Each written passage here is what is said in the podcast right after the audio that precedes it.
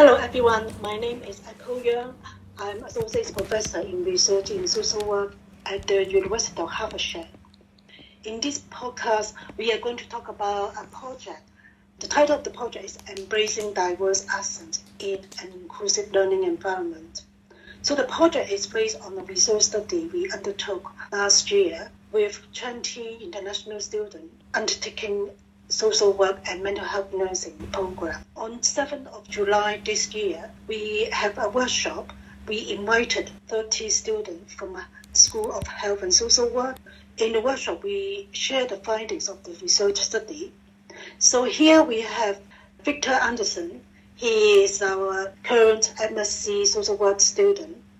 And also Iris Tam.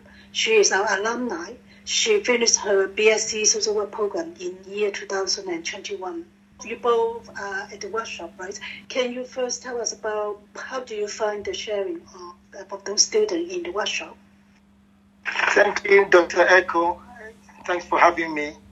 So the few thoughts that came out during the uh, workshop with the international students when they first come into the country feels so intimidated even sometimes they have idea to contribute in class, but because of the way the facial expression shows, it made them feel like stupid or maybe they are not smart enough, so they can't even engage. And because of this facial negative facial expression, it's what we call microaggression or nonverbal intimidation. It makes students feel out of place and feel isolated.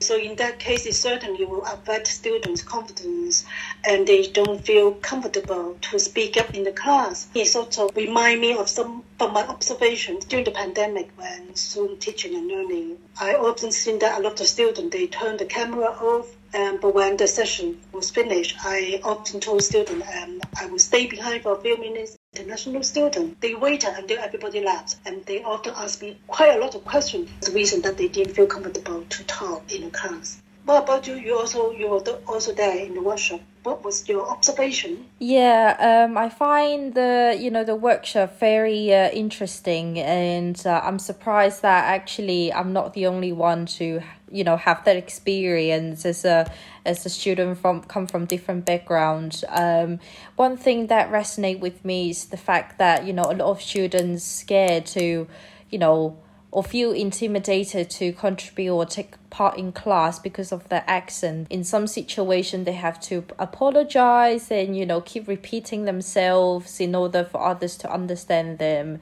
They're scared that people don't understand them and you know feel hesitant to make friends because um, you know they're just not feeling you know un- being understood most of the time. So at the end of the day, eventually, it's, it can be quite like isolating um, the whole experience.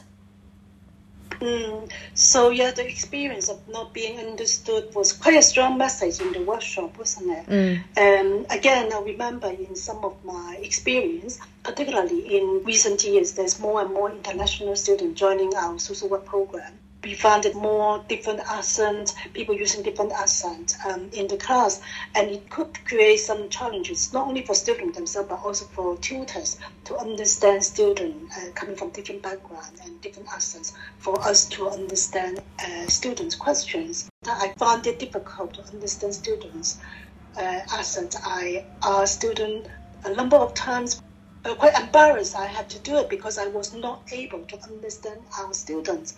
And at the same time, I'm also very worried that by repeating uh, my question, that make my student very embarrassed. And what do you think? Do you think um, I should do that, or uh, what, what be your suggestions? It makes integration difficult, knowing that people don't even perceive you as someone who is smart or who, someone who belongs to a place. And I think that's the challenge that the university really need to overcome and I think some of the issues that the university can look into, the fact that we can probably have multicultural lessons during our induction week.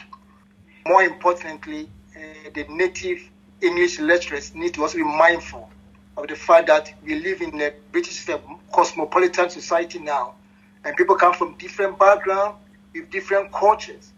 Some cultures, they don't even look up to someone's face when you are talking. And as we know, uh, communication is not really about just the audio side, the body language the language issues, the accent issues, it's not only affecting international students because quite a lot of our home students whose first language is not English, they could have similar experience. So I think what you are talking about there about the induction is about raising the awareness. It's about the appreciation and awareness of the variation of uh, diverse accent in the classroom. So it's about trying to make it comfortable for everyone to talk more freely uh, about um, the thought so that they can contribute to classroom uh, activities. I think that might be very helpful as well is about setting up ground rules in class to make sure everyone to be respectful towards each other and uh, you know trying to encourage you know student from different background, different accent to make a contribution as well because they can maybe bring up different perspective. Um, even though it's hard to understand, but maybe the lecturer and the student themselves can also encourage like different ways of communication apart from you know by conversing. They can also try to uh, type in the chat if the if it's uh, online lectures or they maybe feel more comfortable to uh, discuss something from the class outside the classroom with the lecturers to be more considerate. Um, so, like you said, give some safe space to students to express themselves and uh, to have the opportunity to ask so that they can their experience learning experience can be enhanced i think some individual support for uh, international students um, so make them feel more comfortable if they want to talk we should make provision for that. But ultimately, the space and safe space for everyone. Feel comfortable uh, to talk about, to share the idea, and everybody's voices should be respected and given the, the opportunity to talk about the experience, and just make sure that there's an inclusive learning environment for all.